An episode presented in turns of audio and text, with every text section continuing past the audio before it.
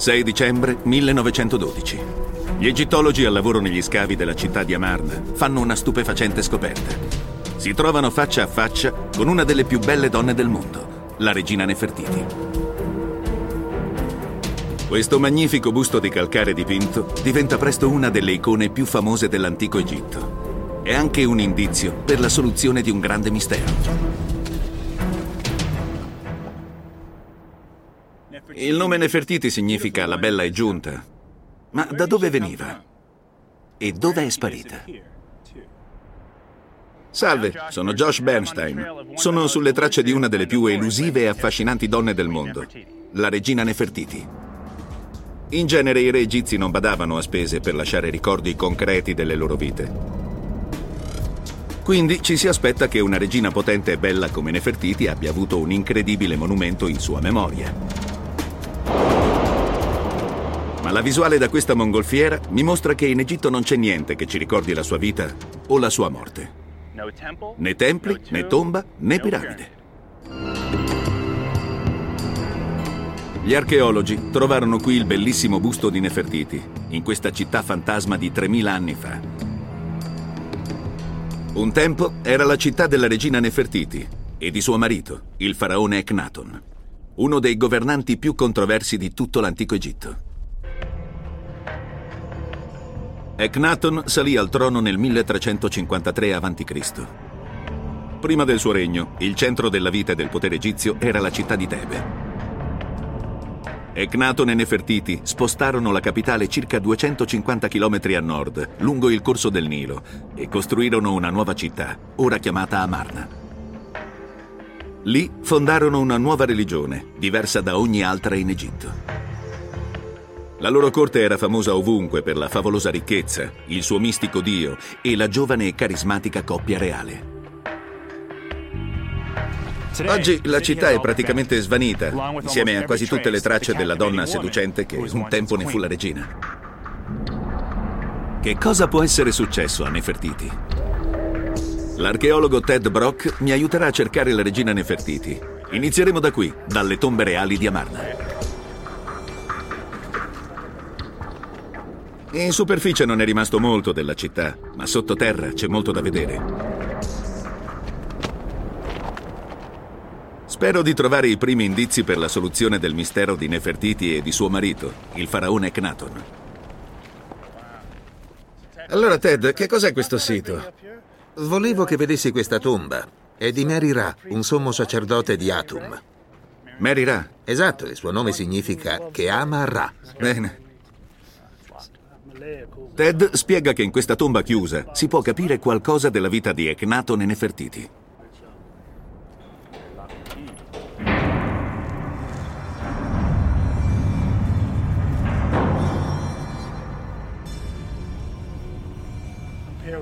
Qui c'è una scena importante che raffigura Ecnaton e Nefertiti. Vuoi una torcia? Siamo circondati da stupefacenti immagini del re e della regina. Ted indica i personaggi principali di ogni scena. Ecnaton, Nefertiti, il loro cartiglio è lassù. E da qualche parte nomina Nefertiti. Qui si capisce che è Nefertiti dalla sua caratteristica corona. Ci sono anche immagini di Atum, il dio sole, ritratto come un sole che emana raggi. La nuova religione di Ecnaton e Nefertiti si basava sull'adorazione di Atum e fu una rivoluzione che trasformò l'antico Egitto. Qui c'è una versione più dettagliata dei rituali del Tempio. C'è la famiglia reale che presenta offerte ad Atum. La storia della nuova religione è incisa sulle pareti di questa tomba, insieme ad aspetti più pratici e anche più personali delle loro vite quotidiane. Vi sono accompagnati da Mary Ra e lanciano collane d'oro al dio, ma le collane sono state rimosse. Sono raffiguranti tutti gli aspetti della loro vita. Sì, è una ricca rappresentazione della loro vita e credo che per loro fosse importante mostrare tutti i dettagli. È come un reality praticamente. Già. Ted dice che c'è molto altro all'esterno della tomba.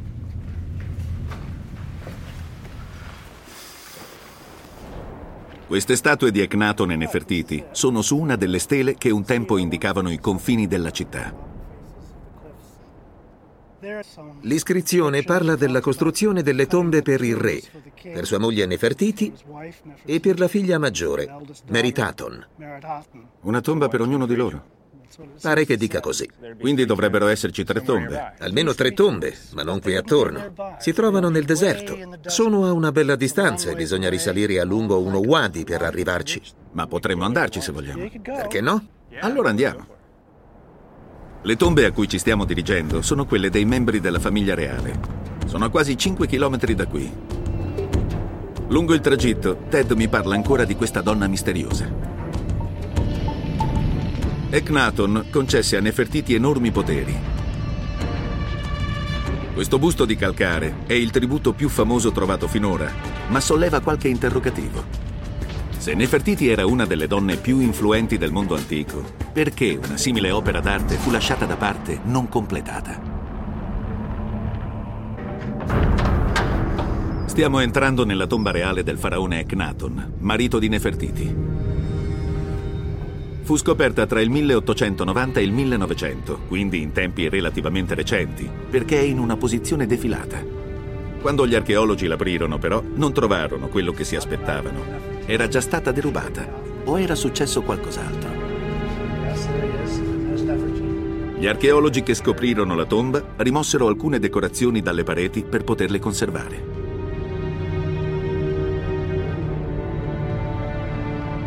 I dipinti che rappresentano Ecnaton e Nefertiti sono considerati rivoluzionari come la loro religione. Nessun altro nobile egizio è mai stato raffigurato in scene così intime e familiari. Questi pannelli sono ancora nella tomba, nella camera mortuaria in cui, dice Ted, fu sepolta la seconda figlia. Nefertiti è qui e queste persone esprimono cordoglio con le mani sopra la testa. Le immagini della famiglia reale in lutto ne fanno vedere la vulnerabilità. Qui sono sepolti altri membri della famiglia reale. Sì, più giù c'è il luogo di sepoltura di Ecnaton. Arriviamo alla camera funeraria di Ecnaton. Il suo sarcofago distrutto è stato trovato qui. Ma era sepolta qui anche Nefertiti. Ogni volta che trovo la sua immagine è come se fosse stata cancellata. Vedo solo il vago contorno della sua corona. Sembra che sia dappertutto, ma non abbiamo trovato il suo sarcofago. Nessuna prova che sia stata seppellita in questa tomba. Non sono stati trovati i suoi arredi funebri, non ci sono raffigurazioni del suo funerale. Niente indica che fosse qui.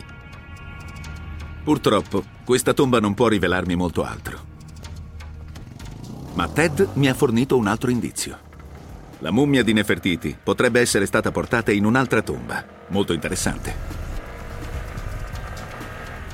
Il sito è vicino a un luogo chiamato Deir el-Bahari, circa 240 km a sud di Amarna, nella Valle dei Re, il gigantesco cimitero dei più grandi sovrani egizi.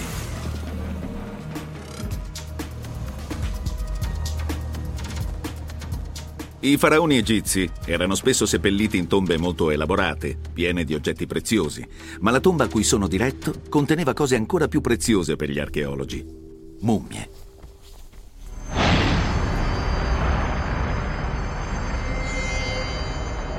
Il saccheggio delle tombe era un problema serio nell'antico Egitto.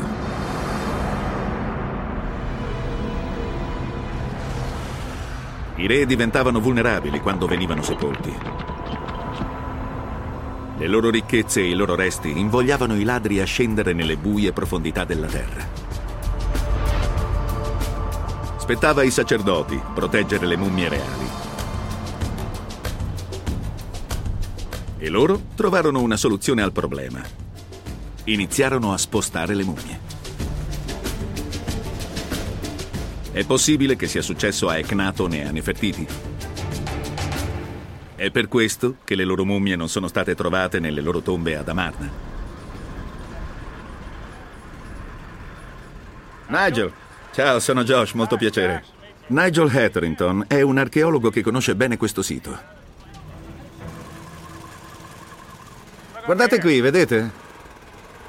È un verricello. Stanno per calarci nelle tombe. Hanno appena montato i cavi e dicono che funzionerà. È proprio rudimentale. Le corde sono consumate e le cinghie sembrano pronte a spezzarsi. Ma questo verricello è l'unico modo per entrare nella tomba. Continuano a urlare. Mi piacerebbe sapere che cosa stanno dicendo.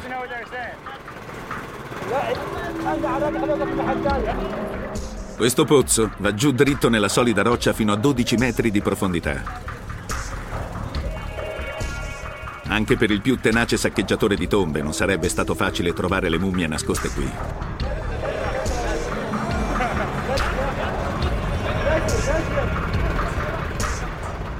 Per complicare ulteriormente le cose e rendere ancora più difficile arrivare alle mummie, i sacerdoti riempirono di detriti il fondo del pozzo.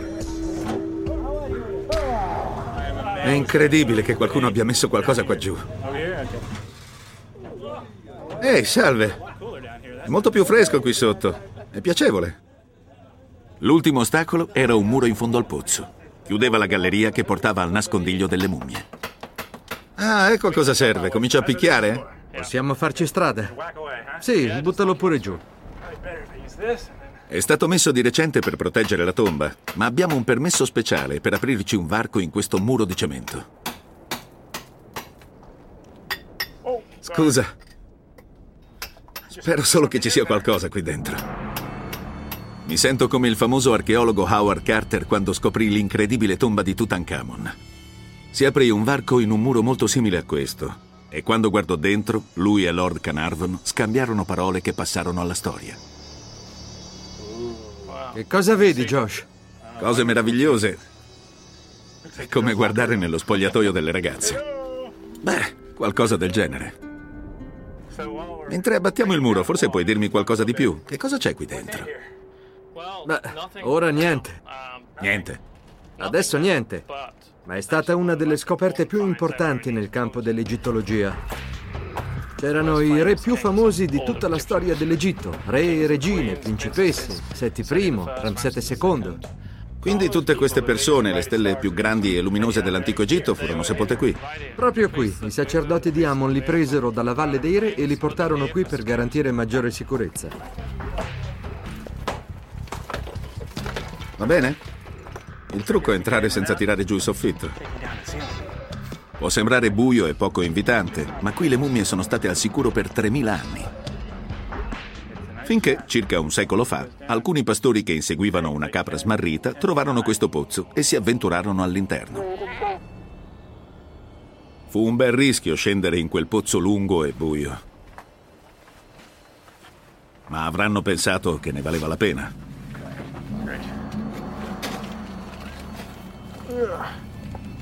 E ora entriamo nella tomba. Deve essere stata un'esperienza paurosa per la prima persona che entrò qui. Era scesa nel pozzo, aveva spostato un mucchio di pietrisco, aveva aperto un varco nella barriera e poi aveva trovato solo mummie. Per i pastori di capre, questo posto diventò il forziere del tesoro. Nel corso dei dieci anni successivi, vendettero al mercato nero i manufatti trovati in questa tomba.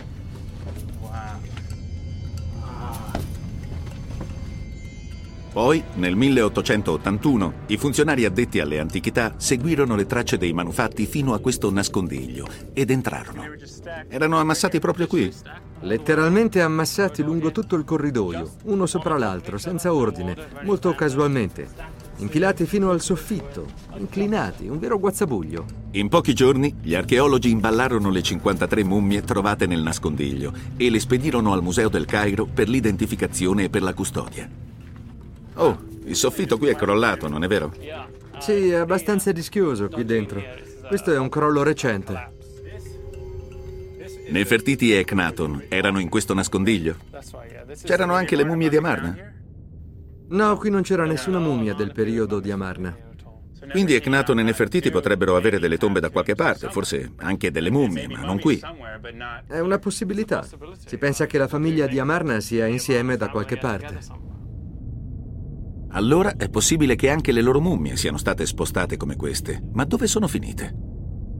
Forse posso saperne di più al Museo del Cairo, dove sono state portate le mummie trovate qui. Quindi la prossima destinazione è il Museo del Cairo. Al Cairo. Dopo il caldo secco del deserto è bello essere sull'acqua. La brezza è fresca. Questa è una barca tradizionale egiziana, una feluca. Questa ha un nome appropriato, si chiama Eknaton. Con la guida del capitano Gadallah spero di andare da Luxor al Cairo alla vecchia maniera e capire che cosa significa attraversare l'Egitto viaggiando sul Nilo.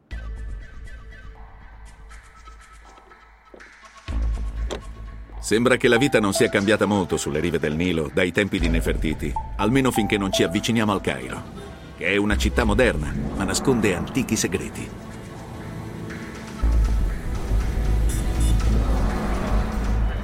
Questo è il Museo di Antichità Egizie del Cairo.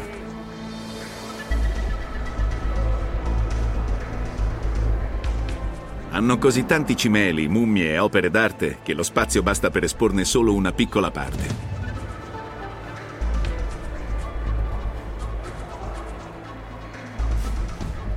Sono qui per incontrare il dottor Nasri Iskander, uno dei maggiori esperti del mondo di mummie egizie. Molto piacere. Grazie, piacere mio.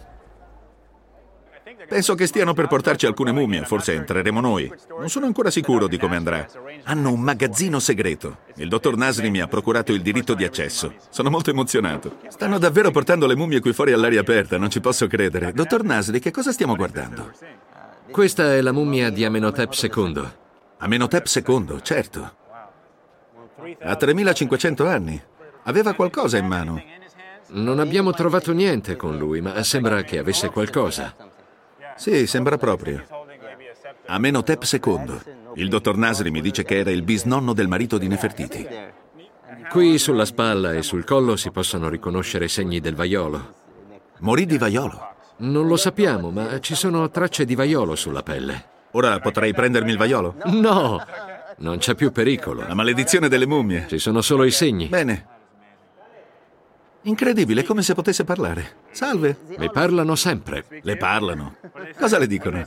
Mantienici in buono stato. Sì, prenditi cura di me. Prenditi cura di noi. È stupefacente vedere la mummia di uno dei parenti di Nefertiti. E ci sono molte altre mummie insieme a questa.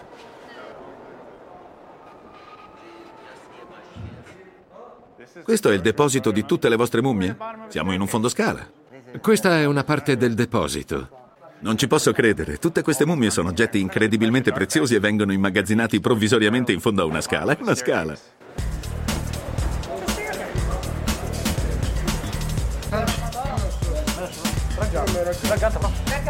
La nostra ricerca è decisamente impegnativa perché le etichette delle mummie sono all'interno di ogni contenitore. Pensa che sia questo? Allora devono aprire il contenitore, vedere chi c'è dentro, poi chiuderlo e spostare tutti gli altri. Il museo sta costruendo modernissime stanze a temperatura controllata, ma questo deposito temporaneo mi permette un contatto più personale con le mummie. Dovete spostare? Questo era messe terzo? Terzo. Stanno cercando quello che vorrei davvero vedere. I resti che potrebbero essere del marito di Nefertiti, Eknaton. Ma in realtà non si sa di sicuro a chi appartengano. Quindi ho intenzione di avvalermi dell'aiuto di qualcuno che conosce bene non solo Eknaton, ma anche Ted Brock, che mi ha mostrato le tombe di Amarna. Questa è Laila Brock. Laila è la moglie di Ted, anche lei è egittologa. Laila, ti sei specializzata nel cranio che stiamo cercando di vedere, ci stanno dando un'opportunità molto preziosa. Davvero, è un grande privilegio. Che conclusioni possiamo trarre da questo cranio o dal corpo? Beh, naturalmente siamo tutti curiosi di sapere se questo è il corpo di Eknaton. Quindi è ancora tutto in discussione, non sappiamo di sicuro a chi appartengono. Di chi siano questi scheletri è forse il più grande mistero della diciottesima dinastia. E da quanto tempo non vedi lo scheletro? Non lo vedo dal 1986. Quindi sono passati quasi vent'anni. Esatto. Bene, sembra che siano pronti. Andiamo a vedere cosa c'è dietro quella porta. Torniamo al pozzo delle scale. Bisogna fare attenzione a dove si mettono le mani. Solo i resti dello scheletro. Solo i resti. Sono passati vent'anni da quando qualcuno ha visto lo scheletro intero. Ecco qui. Questo l'abbiamo trovato nella tomba 55. È stupefacente essere così vicini al cranio di una persona che ha vissuto 30 secoli fa e che, a quanto pare, ha portato i suoi segreti nella tomba. Questo è davvero il teschio di Akhenaton? A un certo punto si è creduto che questo fosse il cranio di Akhenaton. È probabile, ma nessuno lo sa di sicuro. Su questo tema ci sono tante opinioni quanti sono gli studiosi del periodo di Amarna. Stiamo ancora studiandolo e continueremo a indagare. Di chi altro potrebbero essere questi resti? Laila e Nasri mi dicono che potrebbero essere di qualcuno chiamato Smenkara. La trama si infittisce. Persino gli esperti non sono d'accordo. Pare che Smenkara sia uno dei personaggi più misteriosi di tutta la storia egizia. Non sappiamo se è Smenkara. Non sappiamo molto su Smenkara come individuo. Naturalmente ci sono delle lacune. Sì. Smenkara potrebbe essere uno degli indizi più importanti per la vera storia di Nefertiti. Apparve sulla scena più o meno quando sparì Nefertiti. Alcuni studiosi credono che Nefertiti abbia cambiato nome e sia diventata Smenkara. Ma perché Nefertiti avrebbe dovuto cambiare identità? Nasri mi porta a vedere il sarcofago in cui sono stati trovati questi resti ambigui. Si sta rivelando difficile identificare amici e parenti di Nefertiti. Questo è il sarcofago di Smenkara, di Eknaton o di qualcun altro ancora. Forse le scritte ci diranno quello che le mummie non vogliono rivelare.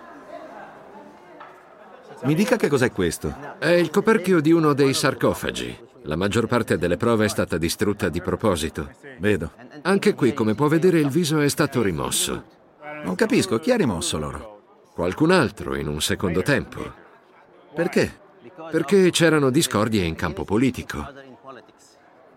Quindi gli hanno tolto il viso perché nessuno potesse sapere chi era. Senza il viso non può vivere nell'aldilà e anche il nome del re è stato rimosso. Quindi è lì che avrebbe dovuto essere il nome. Ci avrebbe detto chi c'era qui dentro. Sì, chi non ha volto e non ha nome non ha vita ultraterrena.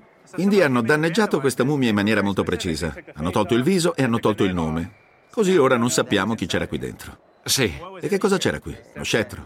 Sì, ma non lo abbiamo. Non l'avete? Probabilmente lo ha preso la persona che ha rimosso il viso. Anche sullo scettro sarebbero stati scritti i nomi del re. Ah, capisco. L'hanno portato via.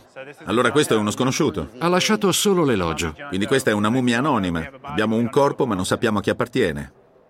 È seccante, voglio conoscere una storia, ma sembra che i personaggi principali siano stati cancellati. Però, sa, mi piace il mistero in queste storie. Le piace il mistero? Mantiene viva la storia. Ecco perché lei è un archeologo. È un bel mistero, è meraviglioso. La tomba 55 venne usata spesso per le persone rifiutate. Sento di avere più domande che risposte. Questo fa capire quanto sia difficile distinguere queste mummie. E pare che trovare Nefertiti sia una sfida particolarmente impegnativa.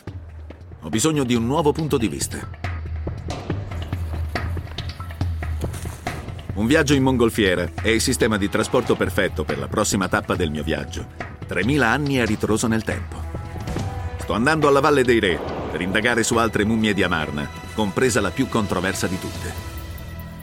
Qui c'è una tomba che risale al periodo di Amarna e alcuni credono che contenga la mummia della regina Nefertiti. Per avere una visuale migliore volerò con il capitano Bob. Buongiorno capitano. Salve, buongiorno, come va? E poi andrò sottoterra con uno dei principali cacciatori di mummie del mondo. Jalla vinner!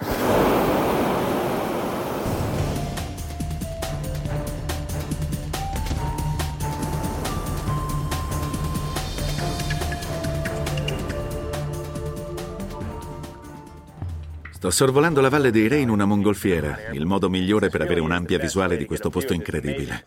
Per secoli i faraoni egizi si superarono l'un l'altro costruendo tombe e monumenti grandiosi.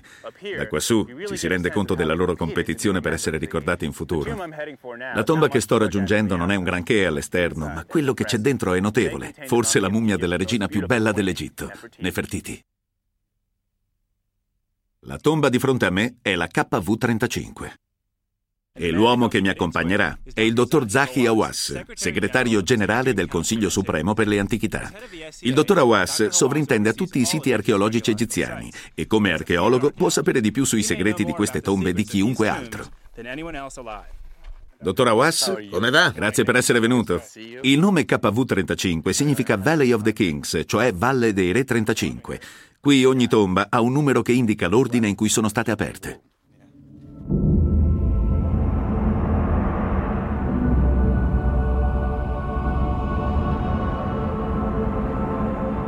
Questa in origine era la tomba di Amenhotep II, bisnonno di Echnaton, il marito di Nefertiti. Dopo la sua morte, i sacerdoti portarono qui molti altri re e regine dell'Egitto per proteggerli. Ma quando gli archeologi scavarono per la prima volta nel 1898, non avevano idea che questa fosse tutt'altro che una tomba ordinaria. Quelle sono mummie. Autentiche mummie.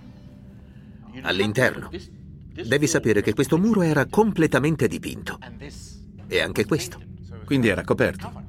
Sì, era coperto. E nessuno poteva sapere che dietro questa porta ci fosse effettivamente qualcosa, una sala. All'interno di questa stanza trovarono 12 mummie. Comincia l'avventura. Seguimi. D'accordo. Nel 2003, un'altra squadra di archeologi ebbe l'intuizione che una delle mummie fosse la famosa regina Nefertiti. Trovarono diverse analogie tra la mummia e l'elusiva regina e annunciarono che ne avevano accertato l'identità. Ma secondo molti egittologi non c'erano abbastanza prove per poterlo affermare. Come ho imparato al Museo Egizio del Cairo, su una mummia possono esserci tante teorie quanti sono gli studiosi. Quindi iniziamo con le prove portate dagli archeologi nel 2003 a sostegno della loro tesi. Qualcuno ha detto che questa è Nefertiti, perché le hanno tagliato la bocca e il petto in segno di riverenza. E non c'è il pene, quindi è chiaramente una donna. Questa mano teneva uno scettro, e se aveva lo scettro doveva trattarsi di una sovrana.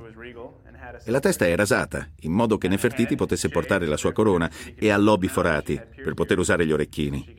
Tutti questi dati dicono Nefertiti. Ma lo era davvero? Molti studiosi dissentono, quindi ho chiesto a Zahi che cosa ne pensa. Guarda la bocca. Dicono che sia venuto qualcuno con un coltello e abbia danneggiato parte della bocca e anche una parte del petto. Dicono che sia stata una vendetta perché tutti odiavano Nefertiti. Josh, se tu fossi vissuto 3000 anni fa e avessi davvero odiato Nefertiti e avessi avuto la sua mummia di fronte a te, saresti venuto qui con un coltello per fare una cosa del genere? Probabilmente le avrei tagliato la testa. Certo, perché se vuoi vendicarti di una mummia la distruggi. Seconda cosa, dicono che questa sia la mummia di una donna. Ma manca qualcosa. Ma se non c'è il pene in una mummia, non significa che sia una donna. Tutankhamon stesso perse il pene subito dopo la scoperta. Dopo la morte. E ora, se guardi la mummia di re Tutankhamon, dice che quella è la mummia di una donna? Ah, capito.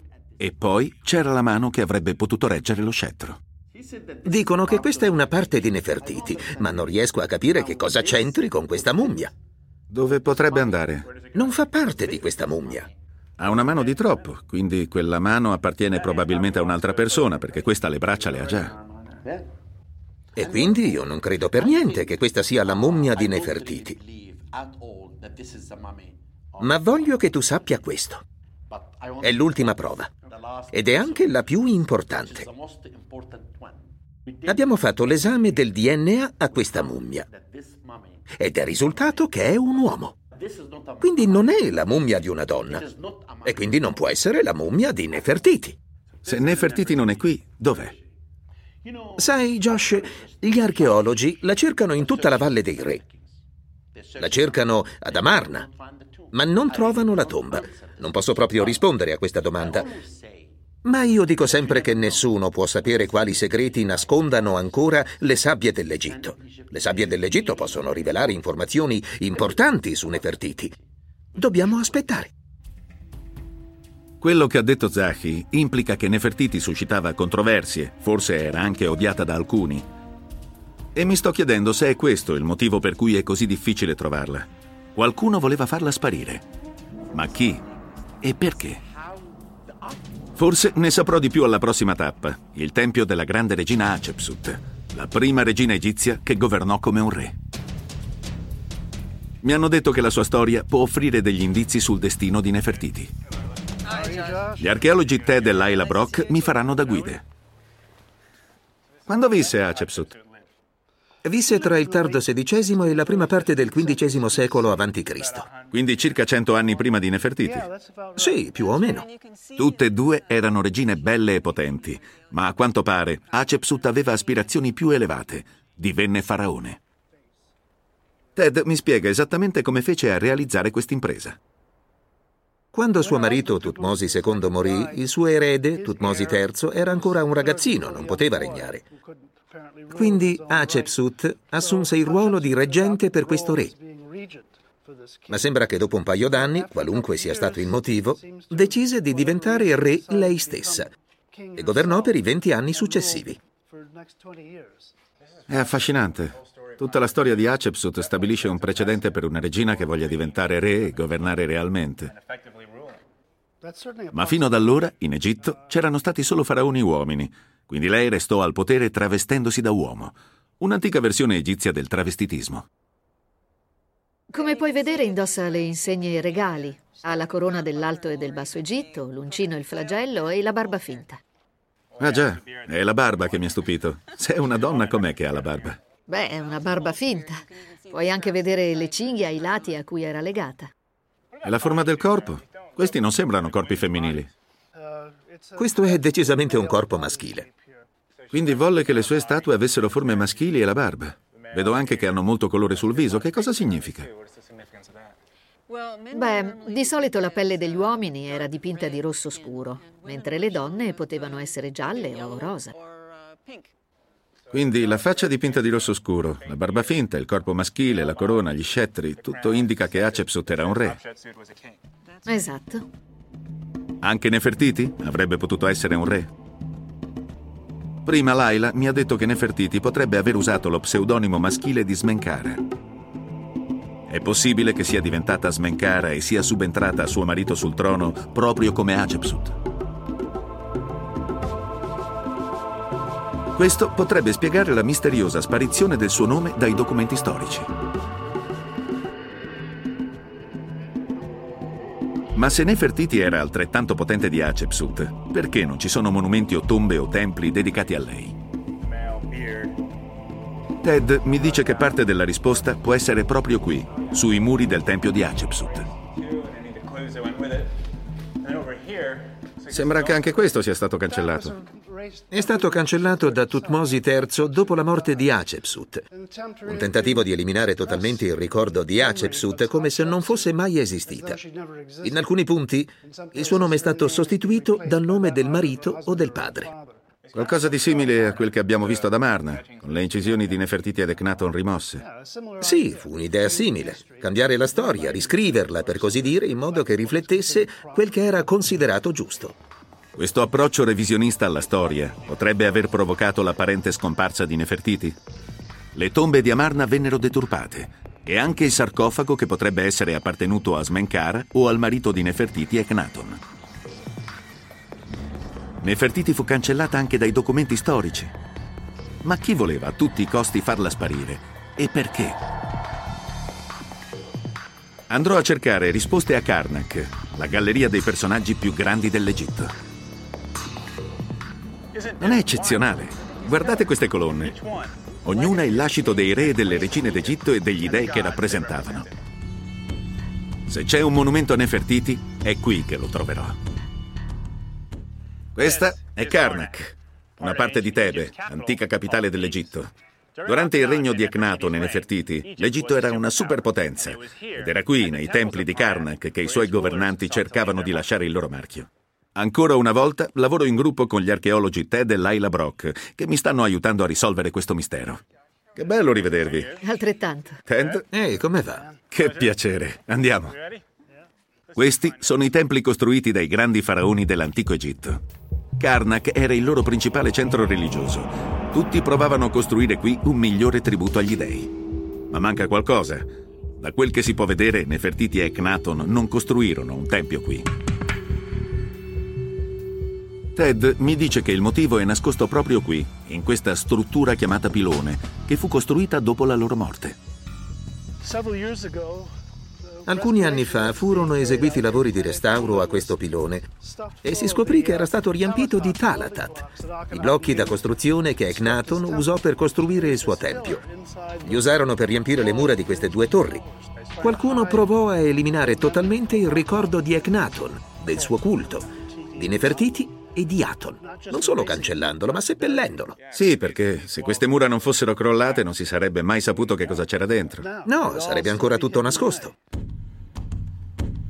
Questi sono i blocchi chiamati Talatat, usati per la costruzione del tempio di Eknaton e Nefertiti.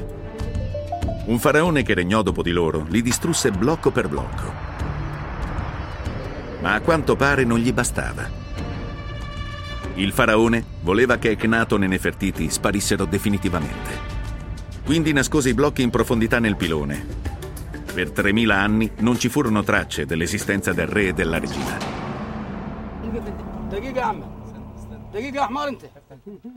Un'altra parte della loro storia è chiusa in questo magazzino. È molto raro che qualcuno possa entrarci. Lo aprono perché sono con voi. Esatto.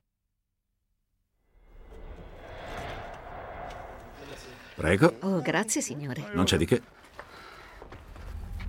Passate a sinistra. Qui è dove tengono il materiale migliore, vero? Sì, questi sono tutti i blocchi importanti. Ci sono migliaia di blocchi decorati. Sono rimasti solo i frammenti. Questo è tutto. Non hanno un ordine preciso, sono disposti a caso. È come un grande puzzle e si è perso il coperchio della scatola. Questi blocchi racchiudono la storia segreta di Eknaton e Nefertiti. Sono incisi e dipinti con immagini che raccontano la storia della loro vita e del loro regno. Ci sono vari frammenti. Ma devono essere rimessi insieme nell'ordine giusto per capire la storia. È come un film inciso nella pietra. Qui c'è Nefertiti, questa è la sua testa, questo è il suo viso. Sulla testa ha due penne come corona. Questi blocchi ci promettono un racconto epico. La storia della coppia più celebrata del mondo antico, che poi fu praticamente condannata all'anonimato eterno. Questi sono i colori originali.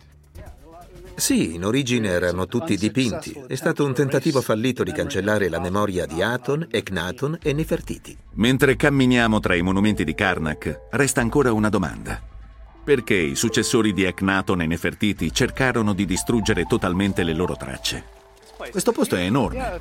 Sì, se vuoi avere una buona visione d'insieme, conosco un passaggio segreto a cui possiamo accedere e che ci porterà qui sopra e da lì potremo vedere tutta l'area. Un passaggio segreto. Fai strada. D'accordo? È pieno di cose interessanti, pipistrelli e forse serpenti e scorpioni. Splendido.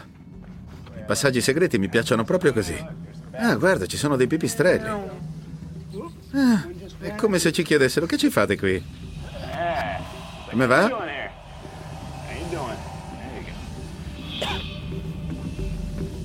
È stato divertente. Ah, aria fresca. Mi è arrivato addosso un pipistrello. Esplorare Karnak mi ha chiarito quanto fosse importante la religione nell'antico Egitto. Potrebbe avere avuto qualcosa a che fare con la distruzione del Tempio. Cosa stiamo guardando, Ted?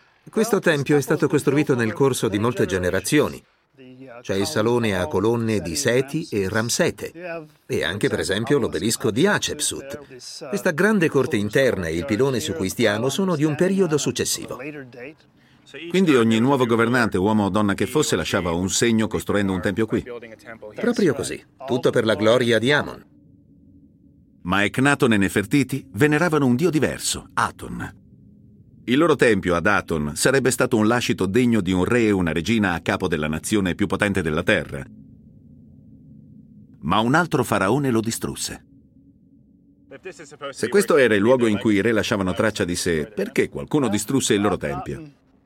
Eknaton chiuse il tempio di Amon. Aveva fondato un culto rivale basato sul dio del sole, Aton, e al contempo soppresse il culto di Amon. Quindi Amon e Aton erano due dei diversi. Esatto. Si potrebbe dire che fu una specie di vendetta da parte dei sacerdoti di Amon, quando venne ristabilita la vecchia religione dopo la morte di Eknaton. Cancellarono i nomi di Ecnaton e Nefertiti, le immagini che li ritraevano, e demolirono i loro templi. Una specie di rappresaglia. Quindi loro due erano eretici. Senza dubbio furono considerati eretici dalle generazioni successive di faraoni, sì. Quindi finché uno è un faraone, tutti devono rispettare i suoi desideri. Così costruirono questo grande tempio per lui e tutti lo assecondavano dicendo lui è il faraone, dobbiamo fare quello che dice. Ma quando muore allora dicono ci dispiace, ma non veneriamo più questo Dio. Il nostro Dio è di nuovo al potere, noi distruggeremo tutto quello che tu hai rappresentato. Sì, sì, più o meno è andata così. Quindi è stata tutta una monumentale vendetta. Non c'è da stupirsi che sia stato così difficile trovare la tomba di Nefertiti, la sua mummia o altre tracce della sua vita. Anche se sappiamo così poco di lei, i pochi dati in nostro possesso ci mostrano una donna ambiziosa che scosse la nazione fino alle fondamenta. Anche ora, 3000 anni dopo, Nefertiti è un argomento molto controverso e non ci stanchiamo mai di studiare la sua vita e la sua morte. Ci tiene avvinti, continuiamo a esplorare tombe buie, a scavare rovine e a cercare la verità. Vogliamo scoprire i segreti della regina Nefertiti.